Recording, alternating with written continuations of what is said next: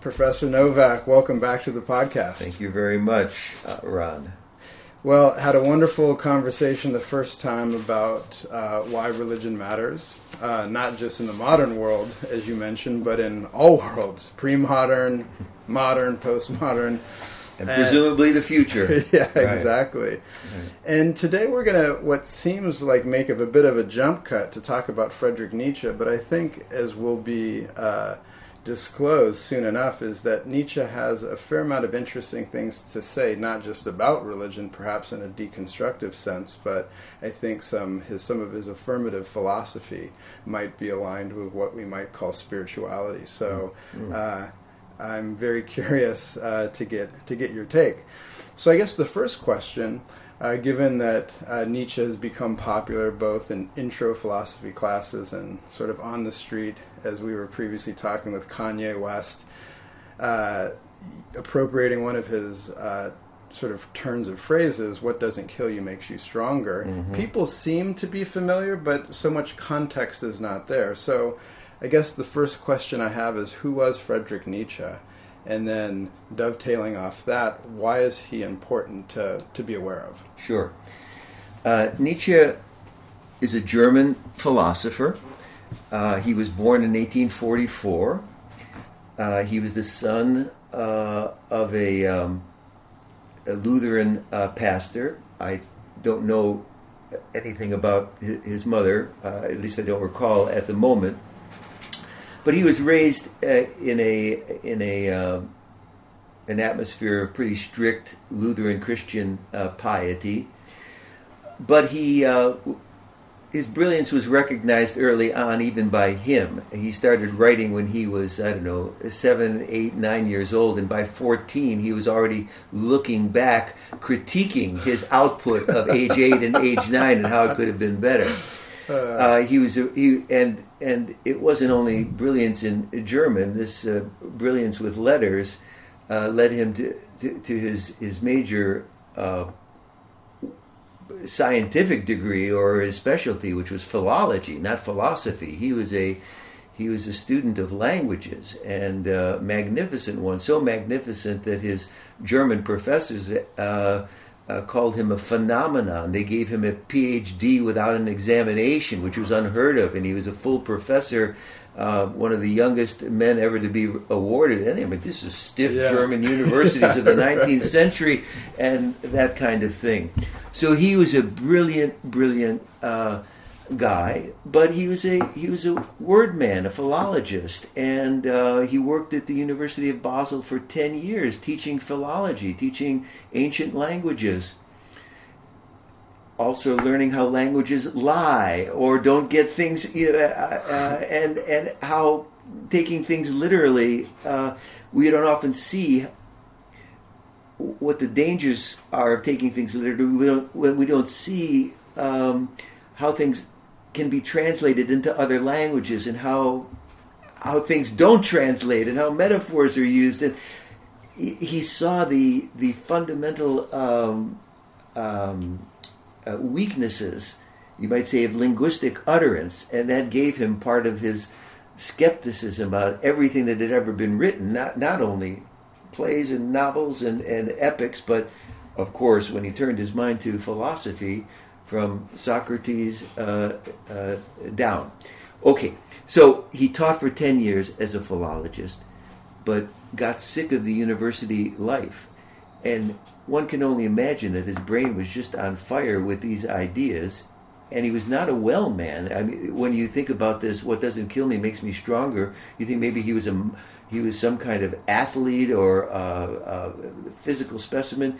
In fact, he was most of his adult life um, very, um, very, very ill and plagued by by illness after illness. Um, just to take a little piece to give you a sense of this.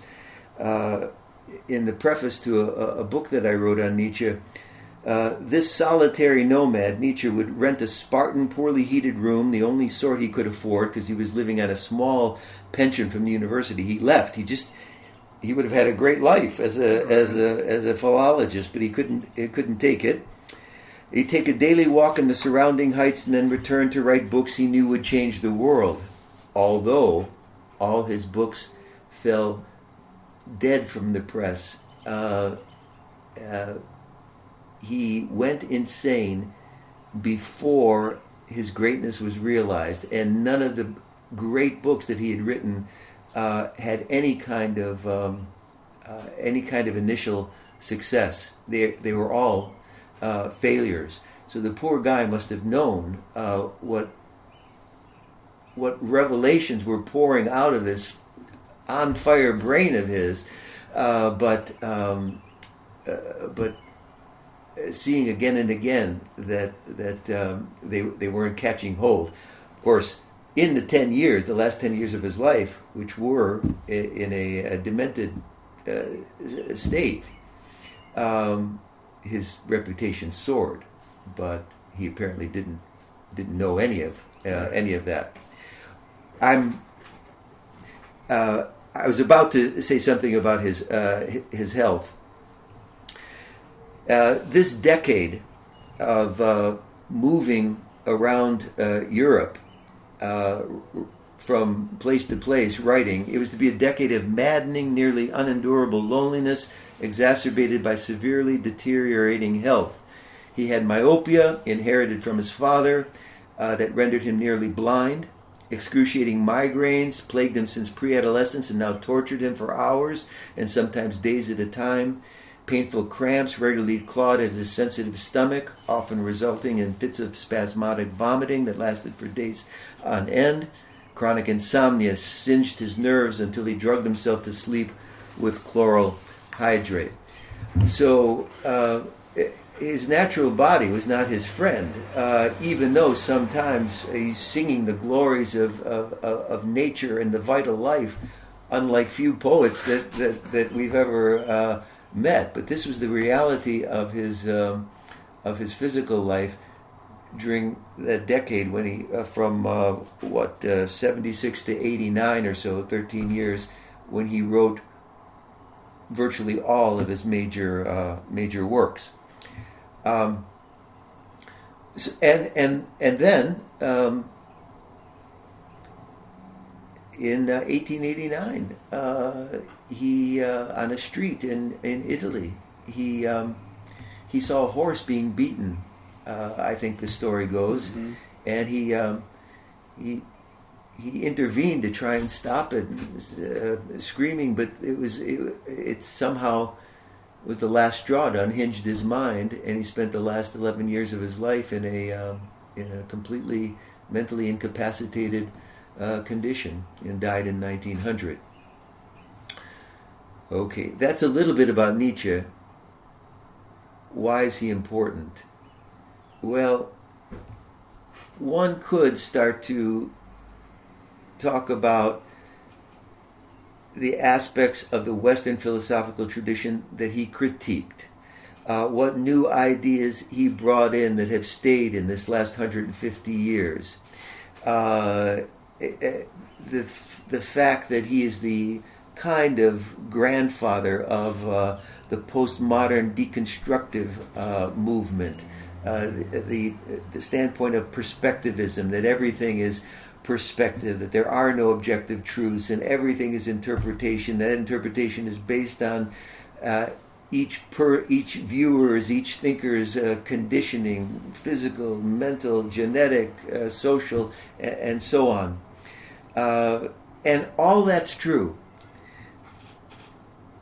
But as one of his translators put it in a way that I, I immediately felt myself agreeing with wholeheartedly, one doesn't read Nietzsche just because somebody has given you a list of his important importance vis-a-vis the whole history of Western philosophy. One reads Nietzsche to get airborne. he is so electrifying. His prose is so beautiful people, uh, Herman Wouk, the great novelist, said there are philosophers that can write and philosophers that can't. Nietzsche was in the small group of philosophers that could, and perhaps the greatest prose uh, stylist philosophers since Plato, and probably even better than Plato. Maybe the best, the, the, the greatest writing talent that, that philosophy has ever seen. And of course, he wrote not in long discursive chapters with lots of footnotes, but in these these um, the epigraphs, these uh, relatively short sections which blow in like a wind and pow, and then he then he'd be off on uh, on the next uh, epigram or section, and uh, but he did this book after book and delivered such enormously insightful things, or at least exciting, that made you think and just took your breath away. The brilliance and sometimes the the uh, the Olympian kind of laughter, the God's humor of, mm. of some of his insights. So that's it. He was mm. a, just a so exciting uh, uh, to read, and so um, uh, uh yes, to uh, yeah. to get airborne. But of course, there's also the con the content, and oh, all right. I think I'll stop there for for his importance. But now I'd like to say one more thing before I ask another question. As I came to read more about Nietzsche and read Nietzsche and and uh, and, and, studying him more, it seems to me um, there are two Nietzsches. This is going to be a little overly neat, but I'm going to call it two Nietzsches. You could say least descriptively, an early Nietzsche and a late Nietzsche. Um, but I'd rather, I'd rather talk about his destructive phase and then his creative phase, mm-hmm. uh, or um, what seemed to initially pour out of his well of insight was a disgust mm. at human beings as they currently were but somehow when that um, when he ran the, the, the, the course of that disgust and that critique of humanity, he understood as if instinctually he needed to offer an alternative. And that's when he began to build. I don't think he ever built back more than he destroyed because he was such a thoroughly critical thinker but he did abandon that critical, destructive philosophi- what he called philosophizing with a hammer right.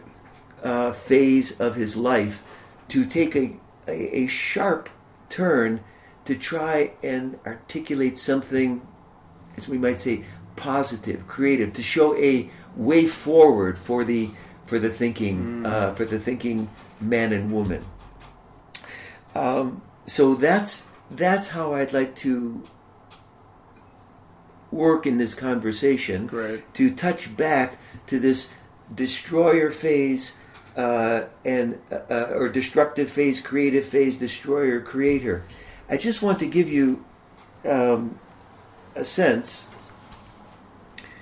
um, of this uh, destructive phase, starting at the uh, when he left Basel in 1876 it's when he began writing Human All Too Human.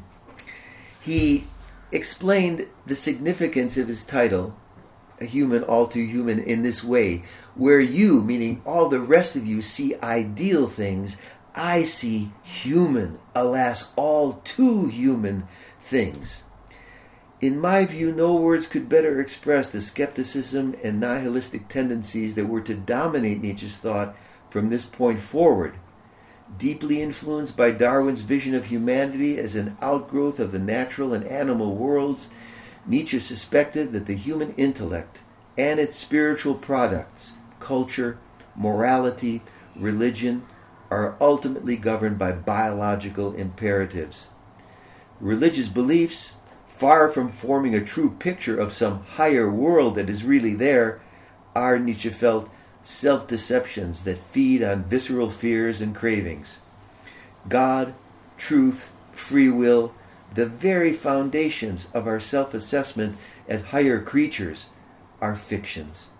We are clever animals, but our cleverness is meaningless, for there is no overarching purpose to life, no larger story in which we play a role. Humanity stands alone, projecting its futile metaphysical dreams on a dark and indifferent infinity of space. That's the beginning and the launch pad of that destructive uh, phase. And now, more briefly, just a few words of Nietzsche himself to get this idea or this phase solidly in uh, place. Four quotes from Nietzsche, very, very brief. He who has to be a creator always has to destroy. Second, and let everything that can break upon our truths break. There is many a house still to build. Hmm. What are you really doing? It may be asked of me. Erecting an ideal or knocking one down? If a temple is to be erected, I say, a temple must first be destroyed. That is the law. and then, very powerfully, toward the end of his life, I'm not a man, I'm dynamite. yeah, very provocative. Yeah. But now, as I say, the creative phase doesn't uh, quantitatively uh, in time mm. and even in and in uh, what uh, and in quantity of material d- doesn't doesn't match. It's it's not it uh, doesn't match up uh, or completely um, uh, compensate for, right. if you want to say, the destructive phase. But he clearly saw that the destructive phase, the nihilism mm. to which it hmm. led, to which philo- philosophizing with a hammer, which means by destruction, by critique, by completely seeing through verbal illusions of the whole. Western tradition, and all, that hammering and hammering and hammering, suddenly, in one sense, he saw that there was nothing left and he needed to take a turn. Until 1881, Nietzsche wrote almost exclusively in the skeptical, destructive vein he gleefully called philo- philosophy with a hammer. But in August of 1881, and we don't know exactly what happened, Nietzsche wrote a postcard to a friend, and he said this Ideas have arisen on my horizon this is eight years before he died. Ideas have arisen on my horizon, the likes of which I have never seen before. I am filled with a new vision. Mm. End quote. A few months later, Nietzsche proclaimed that he was finished with negation. Hmm. He said, I want to be at all times hereafter only an affirmer. Mm-hmm. In German, it's ein Ja-Sagender, a person who only says yes. Mm-hmm. Nietzsche had found God unbelievable, but he had also found nihilism unlivable. Mm. To be sure, Nietzsche never really abandoned his critical stance. It was with him till the end. But from this time on, 1881, for those last eight years, Nietzsche sought to create, in the very midst of his critique, a new redemptive vision, and I don't think that's too strong a word, a redemptive vision for a world in which the old God had died. It would revolve around the figure of the Superman and his life affirming, earth embracing, despair defying, joyful wisdom, what is sometimes translated as gay science, uh, fröhliche Wissenschaft, but I think it's a much better translation, a joyful wisdom. Mm. Gay science, especially today, the, uh, uh, the word gay has been used and come to be used in such a different uh, way, and it really points to this uh, notion that there could be a wisdom. Because uh, Nietzsche obviously thought, what a brilliant mind, uh, his own brilliant mind was so great at breaking things down because he saw so clearly through so many things. But then he wanted this joyful wisdom, the wisdom of creation, the wisdom of saying yes, and he looked to create a foundation uh, for that in his later uh, uh later writings. So um, that's, I think, the two poles upon which our, philo- our conversation can go can go. Never forgetting that Nietzsche was Yeah. was was both. Uh, although he did take this turn in 1881, saying, "I'm done with saying no. I want to say yes." Absolutely. Yeah. well, that's a brilliant preamble, and I think I really like the way that you're looking at these two phases. A couple thoughts that Mm-hmm. I thought were really useful. So, why Nietzsche? And I think what you said because it makes you think. Yeah. And I think in these times of fake news and trying to figure out what is true and what's not, it seems that have someone that provokes you to think, to question, is of paramount importance. And then also the part of just the, the beauty of his prose, of his language. And so to both be able to think and to do so in a way to where there's an aesthetic quality to that, it seems pretty compelling. Yeah. Uh, so, so that was, I think, pretty useful. Uh, as far as looking at these two phases, sort of the destroyer and the creator, uh, to dig a little bit deeper with that first phase, as you were mentioning, to philosophize with a hammer, where he's using a hammer to tap the various idols of the time to see what's hollow, what might actually have value. Yes. Uh, I think a good place to start is something that not only everyone's probably heard of within the context of wherever the Western culture may have gone, uh, but may have not referenced, understand the references, Nietzsche's proclamation, God is dead. yes. Uh, that seems to be definitely part of the destroyer phase. And so I was hoping that you could unpack that. What did he mean by that? I think that it's definitely been taken out of context, and people sort of seem to think that he was uh, sort of embracing nihilism, but I think it was far from that. So, yeah, what does God is dead? What did he mean? Yes. Um, I I um, I I agree with you. It wasn't a mere or simple uh, nihilism uh, at all. Um, and so I'd like to begin again with a, a few um, a few words that I wrote once about the death of God, and let's see if it um, a- and a few of Nietzsche's own, because it's always important to hear from the master, since he was such a, a, a great uh, a great a great writer. Uh, no aspect of Nietzsche's teaching is better known than his announcement that God is dead. That phrase actually conveys two Nietzschean convictions. The first is eh, eh, it's not some kind of general statement that all possible ideas of God are completely useless. Uh, Nietzsche himself understood that there were philosophers who thought about God uh, very profoundly, but what he was referring to is that the the Judeo-Christian notion of God, as it's usually taken uh, in Scripture or in standard uh, assertions of belief, that was no longer credible, or becoming more and more incredible to more and more of the intellects of Europe as science uh, continued to progress. In, in in that way, he was he was he was seeing something that was obviously happening, and he knew he was way ahead of the curve. Meaning that there were still people packing the churches. All this is eight. This is the late uh, nineteenth century, and the movement of modern atheism was just just in kind of in its infancy, um, and yet he felt it would be an unstoppable trend uh, as people, as modernity became more and more aware of scientific facts that that the death, the death of credibility of the typical Judeo-Christian picture of God. Uh, so that's one of the things he meant.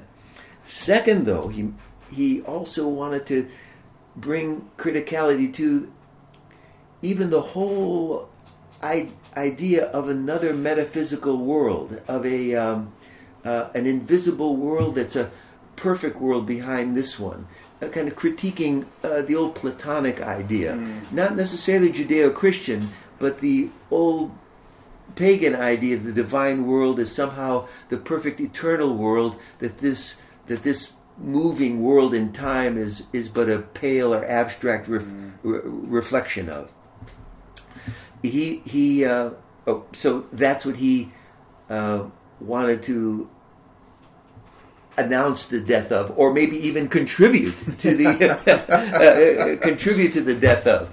Um, so, but Nietzsche realized there would be a tremendous price to be paid by the void that would be left if, in fact, God continued to die. And the, the idea of the metaphysical world, the perfected world, called it the spiritual world, um, uh, continued to die. And that's why he called the death of God the greatest event in modern history, as well as the cause of extreme danger. That's a mm. quote from Nietzsche. We therefore misunderstand Nietzsche's attitude unless we hear in these words, the death of God, both Nietzsche's exaltation and his horror. Exaltation because Nietzsche, the prophet of new possibilities, eagerly anticipates what humanity might become when, and this is a Nietzschean phrase, when we no longer flow out into a God. The death of God is for him the birth pang of a new humanity, a humanity that doesn't lose all its energy by cowering and worshiping something outside of itself, uh, but a humanity that, that can find divinity within itself. Uh, at least uh, that's the that's the nugget being born here. But he was horrified also because this most sensitive religious thinker, and I do think Nietzsche was a deeply religious thinker, understood that since God had for so long been a constant in the human soul, in human discourse, in human culture, God's demise marks a new and treacherous phase of, hum- of the human story, one that will witness nothing less than a transposition of valley and mountain such as never been dreamed of. These are uh, also words of Nietzsche. Only a vision that can c- claim equally deep access to the human soul can fill the void left by God's departure. And that's a very tall order. Nietzsche was far from sanguine about the terrible truth that God is dead, and this is vividly conveyed in the words of the madman who uh, announces uh, God's death. It's a long and famous uh, passage in the um, uh, in uh, the gay science. Uh, is that right? Yes, um, one twenty five. But I'll just take a short piece,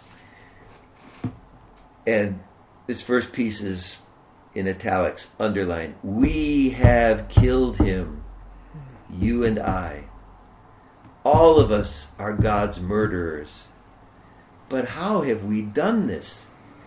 How were we able to drink up the sea? Who gave us the sponge to wipe away the entire horizon? What did we do when we unchained this earth from its sun? Where is it moving now? Where are we moving now? Away from all suns? Are we not plunging continually? Are we not straying as through an infinite nothing? Do we not feel the breath of empty space? Has it not become colder? Is it not night? And more night coming on all the while? Yeah. So he he he I think he was aware that when, in some way, that when there is no God, mm-hmm. the first thing that moves in to stand in is the state. And the state, not being spiritual, manifests itself in the great leader whose picture is everywhere mm-hmm. and who demands complete loyalty and who also, unlike God, tends to be paranoid about all the people that aren't being loyal. And so the, the and so you know, we begin right. the 20th century, the century of mass death uh, that, Le- that, Nietzsche didn't live to see, but that were uh, uh, the spectacle of three great totalitarianisms Nietzsche's, Stalin's, Mao's, and Pol Pot's in Cambodia, wiping out over 100 million innocent, non combatant uh, civilians in the name of what? In the name of God? No, in the name of a state.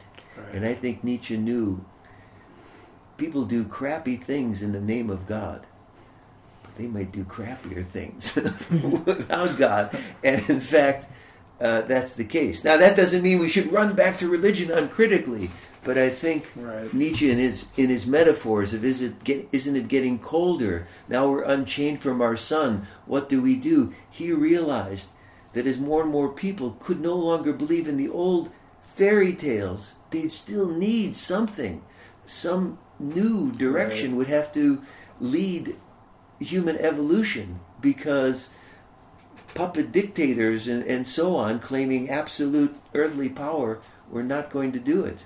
And I think he knew that. And by the way, he would have been no fan of, even though the the Nazis were fans of Nietzsche, Nietzsche would have been no fan of the Nazis. But that's a because sometimes people hear Right. Nietzsche and they think Nazi, oh, we're Hitler, Yeah. like like the Superman and all that. No, uh, it, Yeah. it, that that mistake ought not to be uh, made. But that's another whole whole story. Well, it's a great Yeah. footnote, uh, and perhaps if the conversation goes there, we can um, you can uh, elaborate.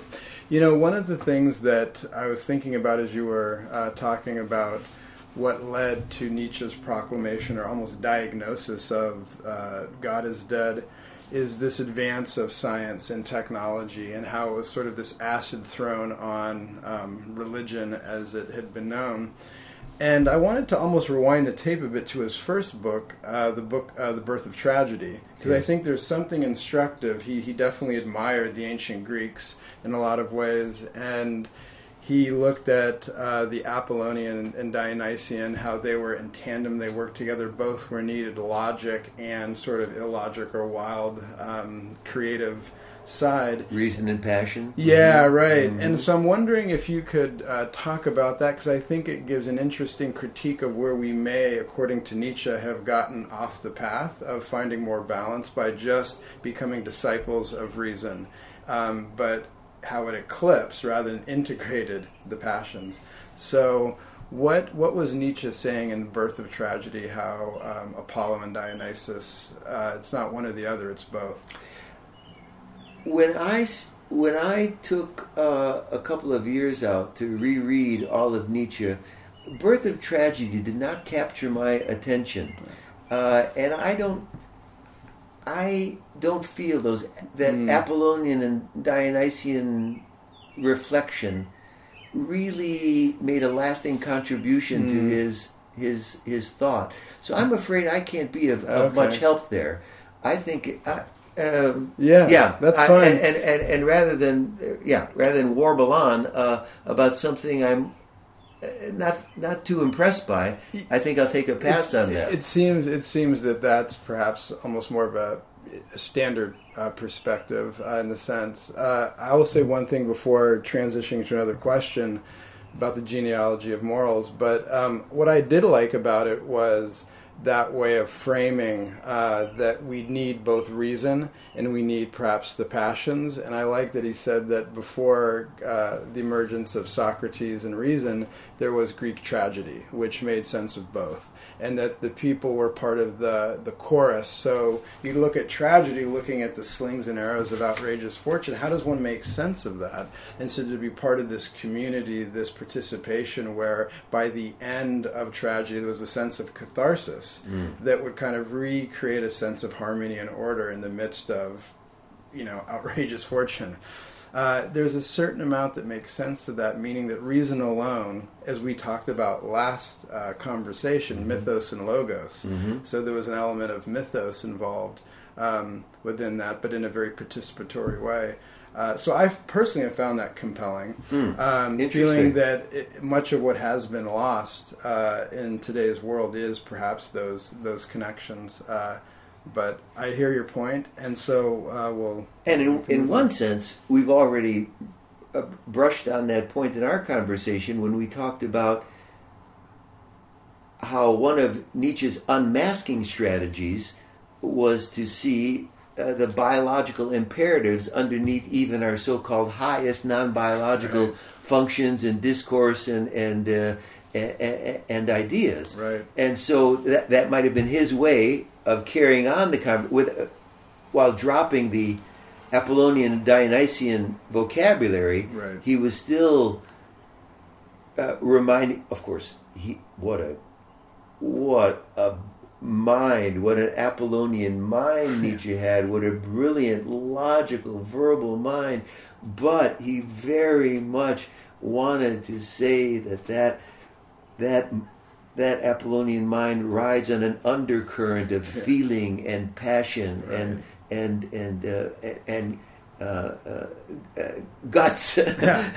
um, yeah. And, his, and in his case, dynamite. yeah. Right. Right. And right, and yeah.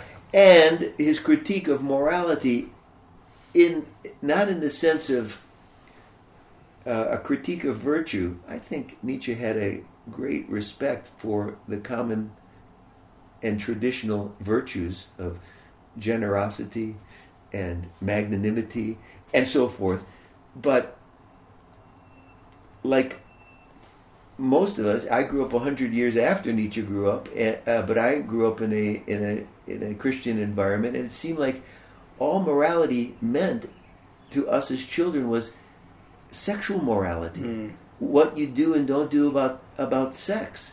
Uh, whereas r- true ethics is uh, it's a much wider wider field. And so i think when uh, part of nietzsche's critique against morality is uh, a pushback against this um, perhaps puritanical trend within within christian morality to deride the body to deride the visible and the earthy as somehow right uh, non valuable, and he's pushing back with his Dionysian uh, balancing point. Right. Uh, he wasn't suggesting we should all just party. Yeah. That wasn't Nietzsche, but he was suggesting that maybe our our uh, ab- uh, we who who inherit the realm of abstractions and ideas, uh, we culture. Uh, we, we, we of the chattering class, you know, we ought to constantly remember how right. much of our lives are driven by by biological and survival imperatives. Right. Yeah. Absolutely. Yeah. So you were definitely alluding to his critiques of morality, so we can, it seemed like a great segue. Uh, some people even said he had a war on morality or traditional Judeo Christian um, morality. Uh, and I know that one of the more compelling uh, dichotomies was master slave morality. So I'm wondering, however you want to approach it, uh, what was Nietzsche's critique on Judeo Christian morality, and what was it about perhaps ancient Greek and Roman uh, morality that he seemed to extol the virtues of? Yeah.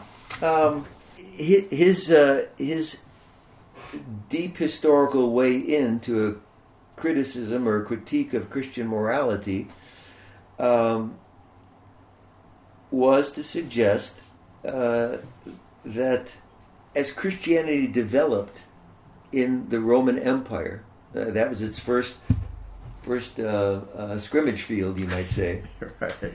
Um, it was the it was the it was the chosen uh, point of view of the of the of the lower classes or the non aristocratic uh, traditional Roman uh, citizen, and Nietzsche felt that um, when Christians started to talk about uh, turn the other cheek and and uh, and love one another, uh, that that was the morality of slaves trying to make their masters feel guilty for crushing them underfoot.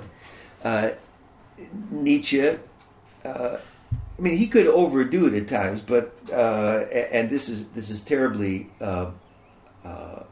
bald, but he felt that the uh, among the Greek and uh, Roman aristocracy there was a kind of natural superiority, and uh, they weren't bothered by the idea of other beings being l- lower than they were or of less worth than they were, and and uh, and live that could live out that kind of attitude.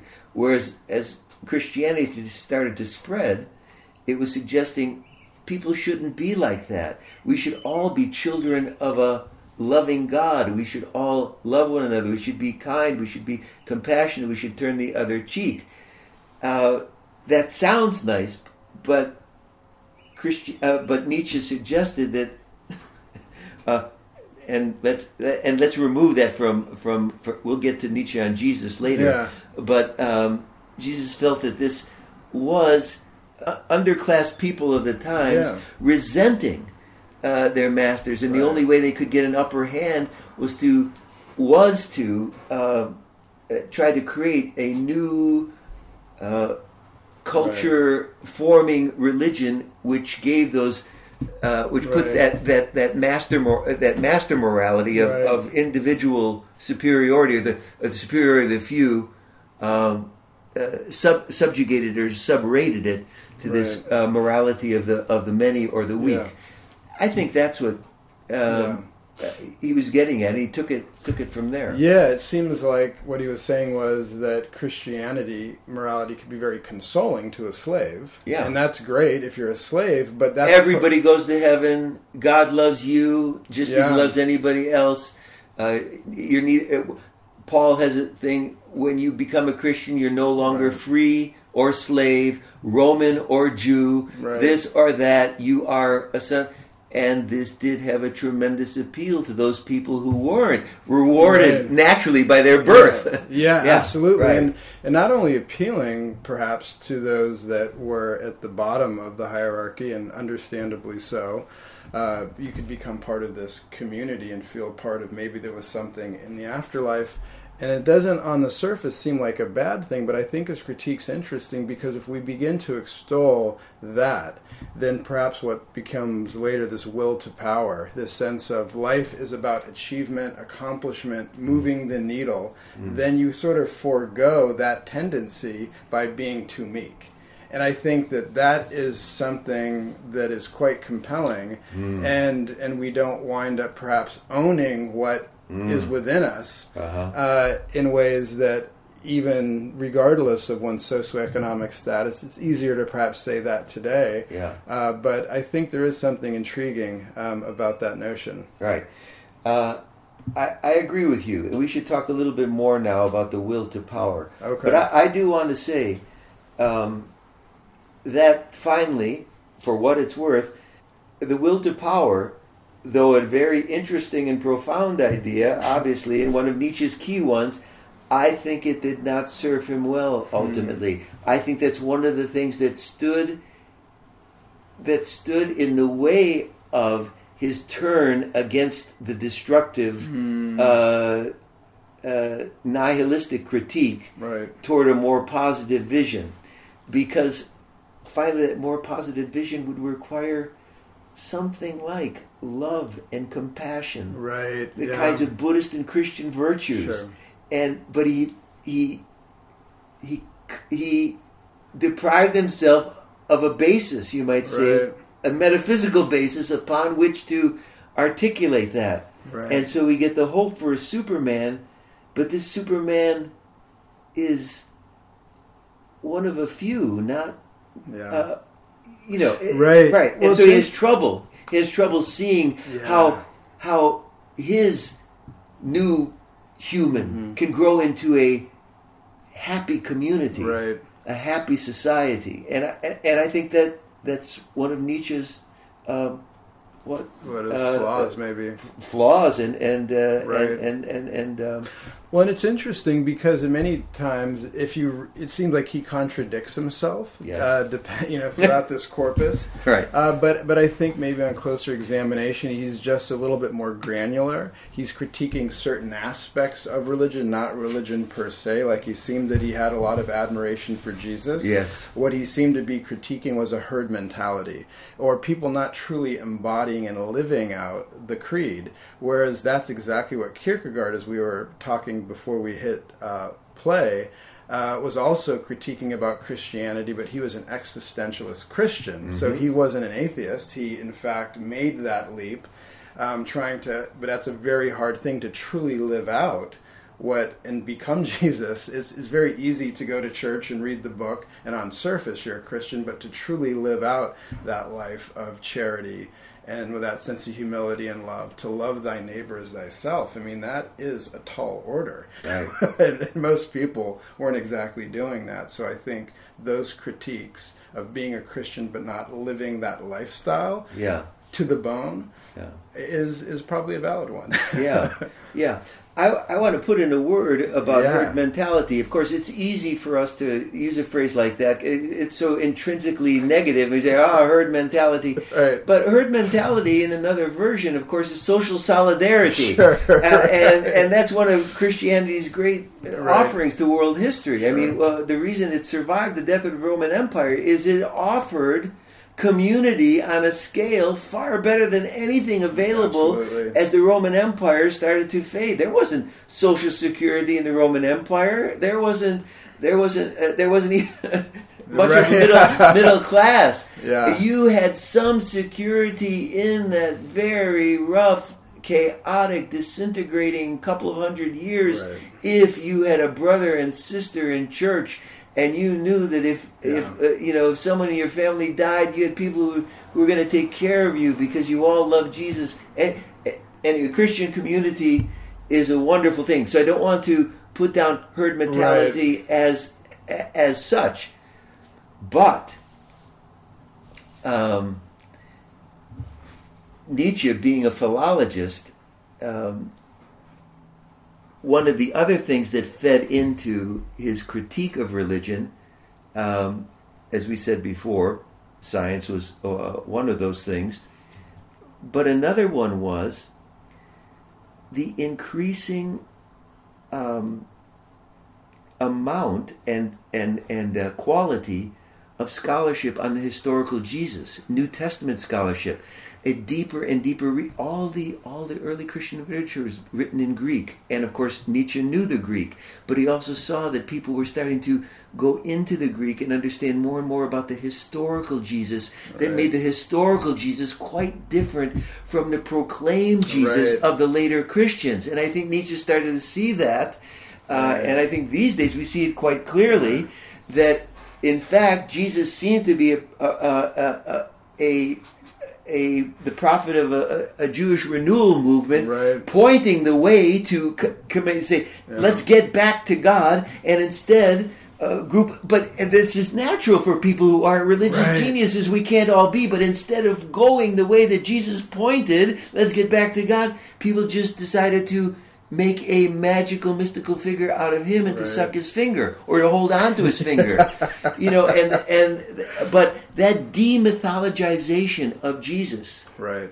was already well underway by Christian scholars in the 19th century, and Nietzsche was aware of that going on, uh, Yeah. and that's why he could say he liked Jesus. Oh yeah. He thought he was great, but what, what he felt Jesus was good news.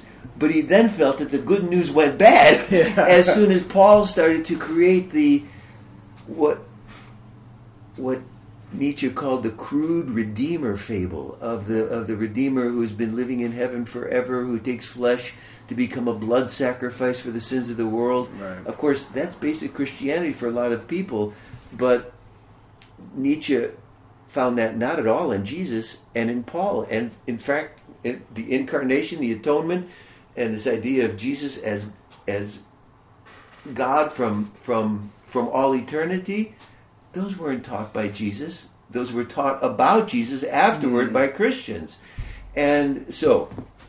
Uh, uh, uh, again, this critique, not necessarily of religious ideas.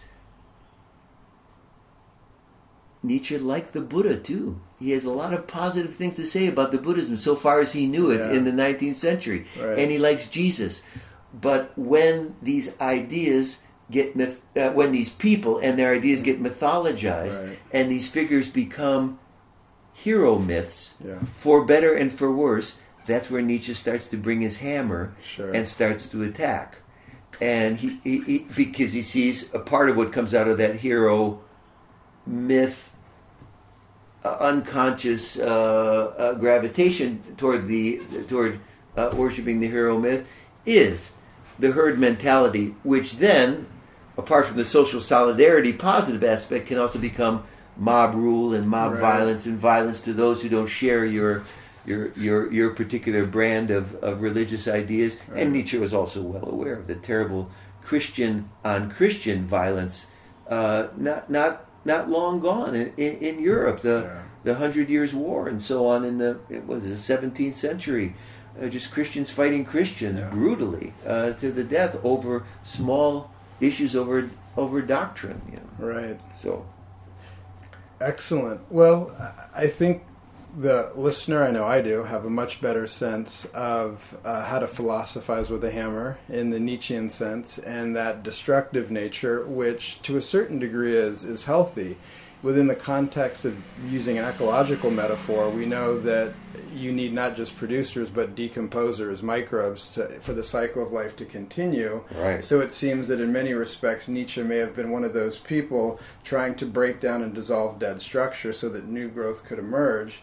And I think this could be a good time to, to look at what is this affirmative philosophy? Yes. What did he begin to slowly build or at least intimate what was possible? And I think one of the ways that could be a good way to start that is one of his famous terms, the the Ubermensch or the Superman or the Overman, and I think Right. that seems to represent in some respects what he felt was possible. Um, Right. Good. I I think you're going in uh, in a perfectly excellent direction, but I feel that we'll be on even more solid ground if we take a couple of minutes each for two other key ideas of Nietzsche. Uh, the will to power, as we mentioned Okay. before, just to get just to make sure that our listeners, if they don't uh, know Nietzsche, uh, don't fall into one common mistake. We'll see if we can take care of that with will to power. And then a very important statement he made about truth. great. Uh, and then right on into into the Übermensch. So sometimes I think when people hear the will to power, they they think of the world's generals and political figures and dictators, the people who, uh, e- e- even even if they're pretending to uh, or, or or wanting to do it for the benefit of others, they are having power over others, uh, meaning the in, uh, uh, an individual willing him or herself to a more powerful position vis-a-vis other individuals. But for Nietzsche, that form of the will to power was already secondary or tertiary. When he said will to power, he was he was being um, profoundly metaphysical, pointing to something that precedes human life, that even precedes the chimpanzees from which we came, even precedes the animals, goes back to plants, to bugs. It's the life force, really. It's what Schopenhauer called um, the will to live. Uh, I believe Nietzsche turns it to will to power to give it a certain kind of psychological, uh, uh, more- psychological functionality, it seems to me, uh, analytically. But we've got to remember that he's speaking here of something, again, deeply biological, which manifests itself in a zillion ways. So, so, so much so that he'll he'll say that when philosophers at their most ideal want to get at the truth uh, uh, uh, will um, sacrificing any of their their how shall I say their their pet notions or their their prior convictions to to get to truth that is uh, Nietzsche said a philosophical will to power uh, to to seek to seek truth. Um, again it's not power over it's just the way that that throb for life or for more fullness makes its way even in in men and women who are whose energy is uh, what wound around the cognitive and and whose best productions are these uh, intellectual abstractions uh, to, to of course uh, systems or formulations of truth so not only raw power over individuals Right. or getting people, you know, so that you can move them around, but even people questing for goodness or for love or for Right. truth, that too is a manifestation of the will to power. So we've got to remember that it, it comes from mm. a very deep and general base, and it's manifested in many, many possible forms in life. Nietzsche simply wanted to point to its inescapability in terms of that life force.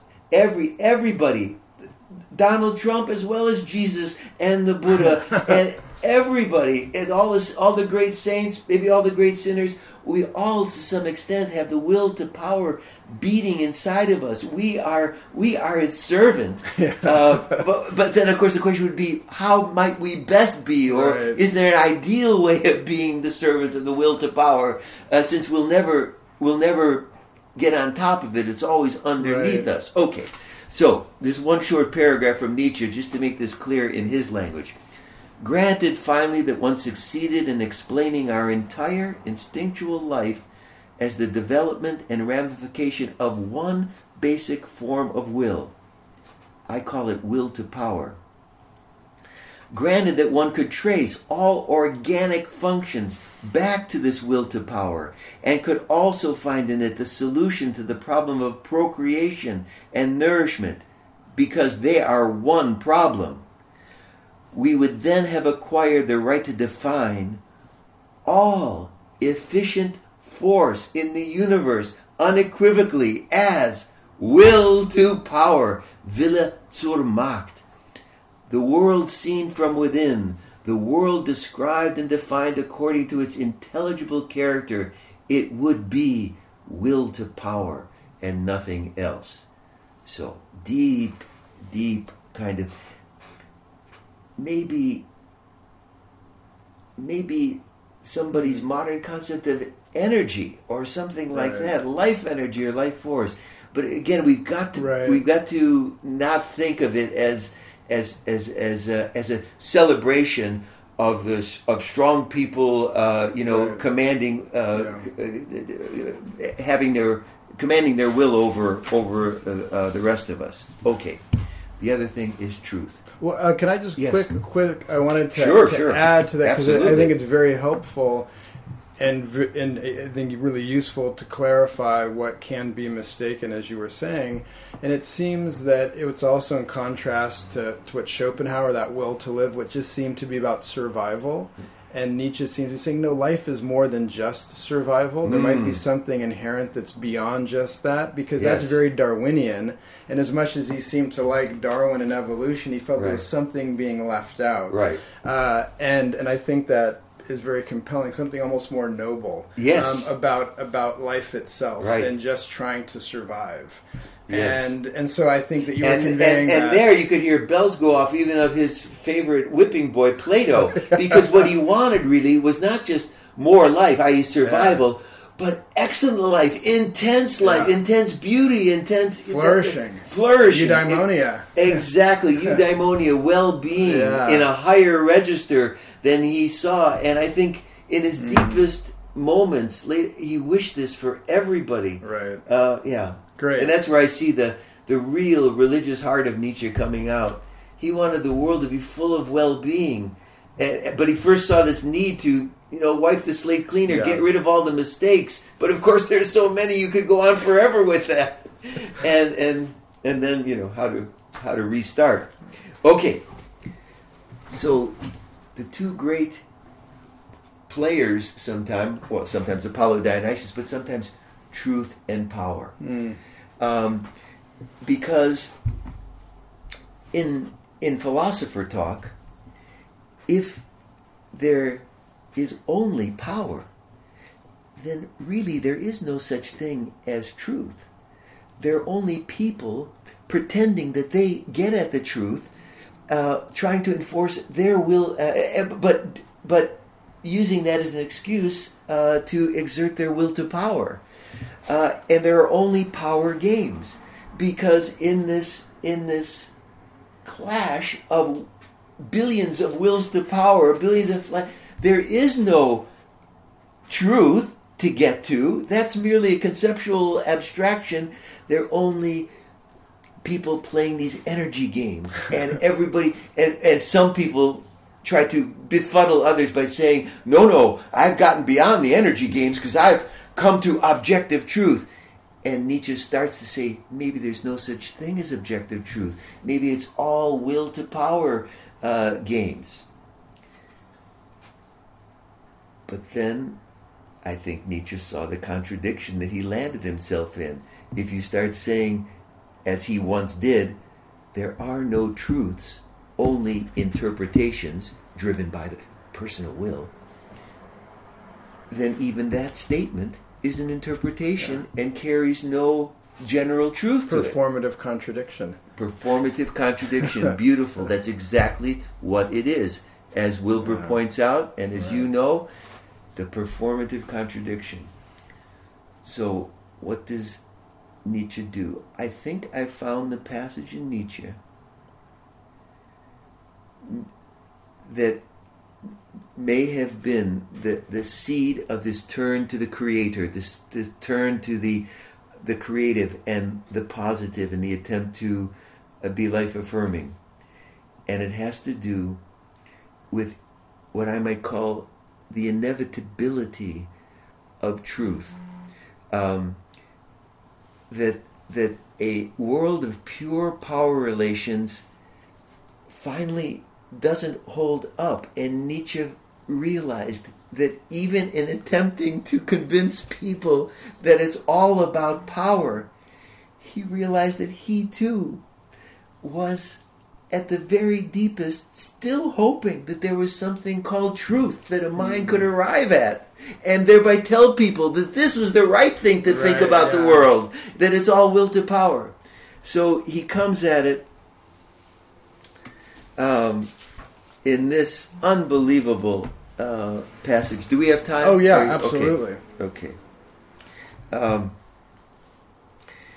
I've uh, shared this with my uh, David Loy, the Buddhist philosopher, and I both love this uh, uh, passage very much. It shows how how a different kind of philosopher Nietzsche was. He's driving home this point, and yet, in even in the midst of a, a certain strong point, he can start seeing or showing you that he too is uh, this is the way to begin critiquing his own self about this point uh, so uh, so uh, this is in uh, the joyful wisdom sometimes called the, the gay science um, pages uh, section 344 so it's a moment that Nietzsche begins the selection by saying, uh, how we, meaning we,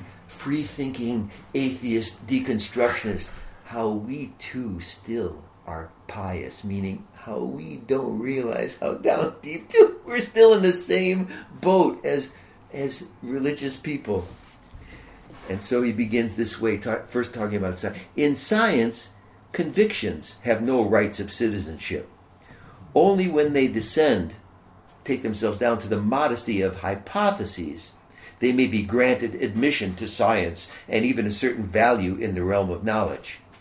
But this does not mean that a conviction may obtain admission to science only when it ceases to be a conviction. Would it not be the first step in the discipline of the scientific spirit that one would not permit oneself any more convictions I mean, it would seem so. If you want to be truly scientific, you just keep on offering hypotheses because any conviction you come to might be undone by a, a further conviction. So maybe we should just mm. get rid of all our conviction? Probably this is so, but we still have to ask. To make it possible for this discipline of questioning our convictions for this to even begin, must there not be some even prior conviction? So prior that is so commanding and unconditional that it sacrifices all other convictions to itself. Now we see that science also rests on a faith. There simply is no science, quote, without presuppositions. Hmm. The question whether truth is needed must not only have been affirmed in advance by all scientists. In other words, all scientists, before they even get going, they're already presuming there's a truth to get to. you can get beyond opinions and get to a piece of knowledge. Yeah. Um, whether truth is needed must not only have been affirmed in advance, but affirmed to such a degree that the principle, the faith, the conviction finds expression in this way quote, Nothing is needed more than truth, and in relation to everything else, it has only, eh, eh, eh, in relation to it, everything else has only second rate value. This unconditional will to truth this is what drives all of empirical science. But what is it? What do you know in advance of the character of existence to be able to decide whether the greater advantage is to be on the side of the unconditionally mistrustful, the hermeneutic of suspicion, the, the skeptic, or of the unconditionally trusting? But if both should be required, much trust as well as much distrust, from where would science then be permitted to take its unconditional faith or conviction on which it rests that truth is more important than any other thing, including every other conviction? Precisely this conviction could never have come into being if both truth and untruth constantly proved to be useful, which is the case. It sounds a little strange, but Nietzsche is saying often it's lies and deceptions that allow people to go on living or mm-hmm. even to survive or uh, that kind of, often what nature teaches is that the deceptive wins right. uh, and, and, that kind of thing. Thus faith in science which after all exists undeniably science exists undeniably cannot owe its origin to a calculus of utility. It must have originated in spite of the fact that the disutility and dangerousness of the will to truth, of truth at any price, is proved to it constantly. At any price, how well we understand these words once we have offered and slaughtered one faith after another on this altar. Science has slaughtered one belief after another on its altar of oh, but we can get to the truth. We mm-hmm. can get, but where, mm-hmm. where is its fit? Given that if science is looking at the earth, we see that that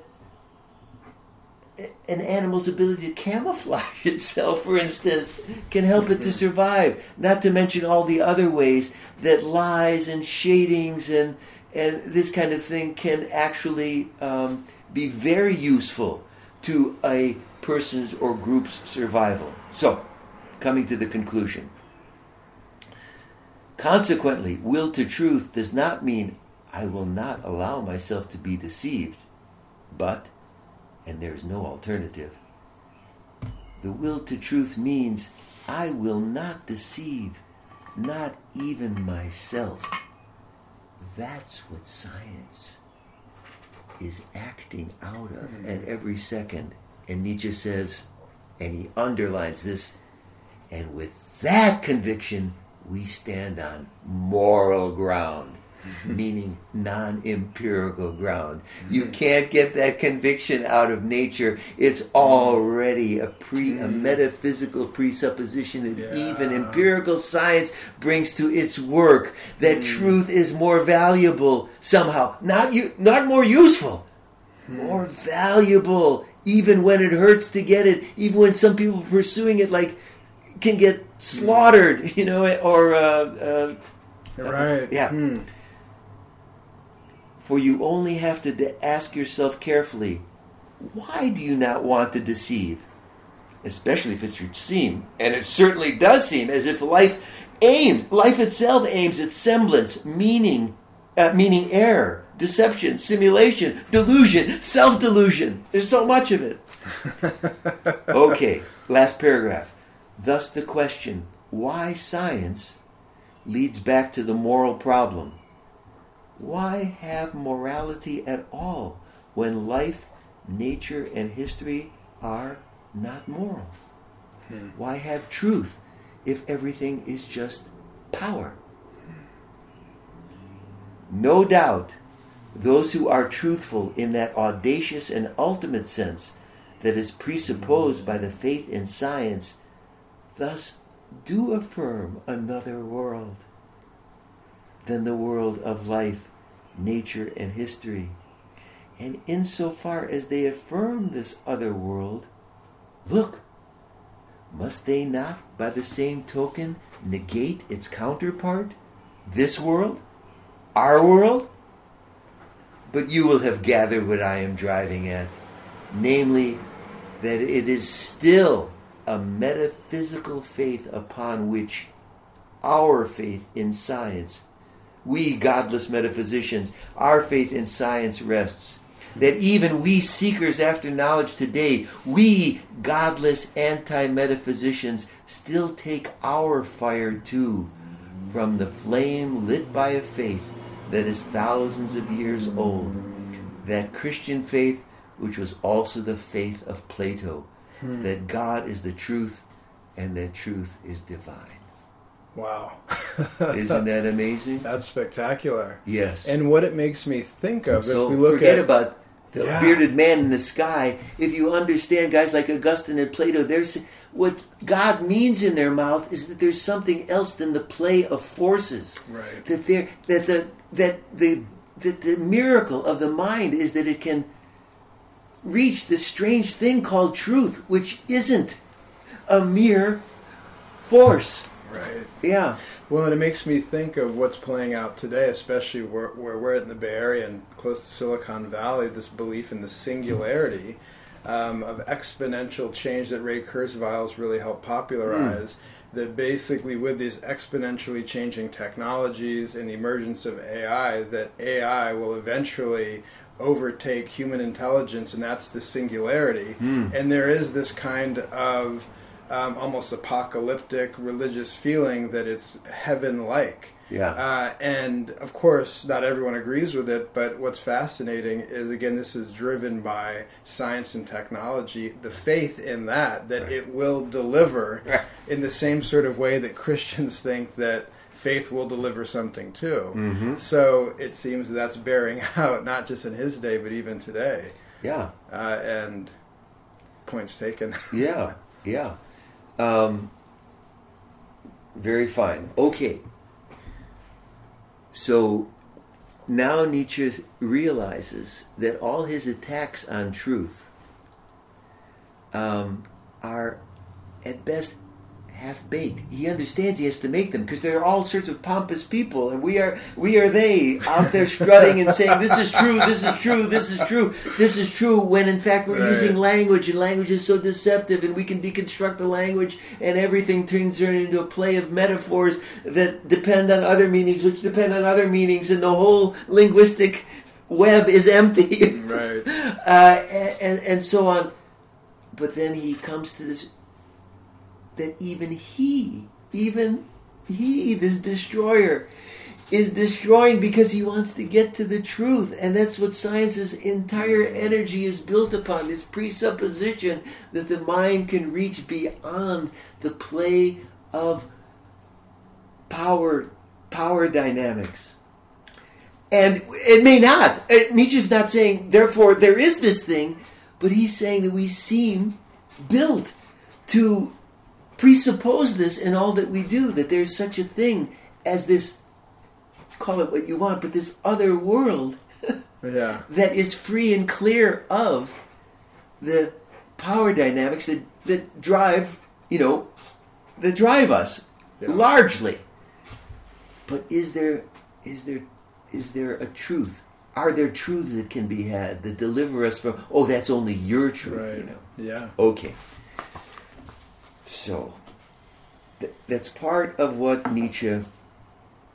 Well, I, I, I shouldn't make a too easy segue, um, but I think in his idea of the Ubermensch, the Superman, this is exactly Nietzsche's attempted answer to the death of God.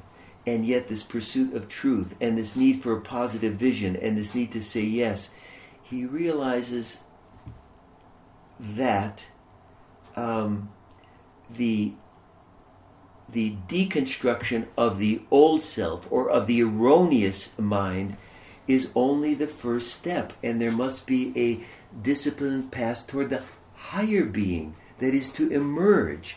Um, uh, uh, and instead of calling it the saint or the Buddha or the enlightened uh, yogi, he, because he's experimenting, he's trying to think it out as the Ubermensch, the next evolute. Uh, not just one person, but a type of person that's going to become more and more prevalent in the world. We're going to become a higher version of ourselves. Not by, well, of course, what would Nietzsche say about today, about the tinkering with the genome? God knows, and that's another whole, whole issue. But his thought was by a kind of moral uplift. Not the old morality that he's been picking away at, the old Christian morality of Europe, but still, he's, he's saying that this new uh, we should develop toward this new uh, uh, super super morality or Superman morality. So, one of the ways we can uh, uh, lead, lead, to this point again, before I, I want to share something, is Uh, lead, uh, uh, lead, to the present point, but in a very pointed way. In Nietzsche's phrases, he said, "I'm done." At, it was his same destructive, and then to the creative. He said, "I'm done." asking free from what? I've tried in my own way to break us free from all these cultural illusions and all these mistakes, right. but now I want to ask free for what? Yeah, right. And on that cliffhanger, Nietzsche's philosophizing with a hammer has reached a terminus. Tune in in the near future when Professor Novak and I will be discussing Nietzsche's affirmative philosophy which can best be encapsulated in the Latin Stoic phrase amor fati, which is translated as love of one's fate, or as my friend Mirza Khan likes to translate it, loving reality. In the meantime, stay hungry.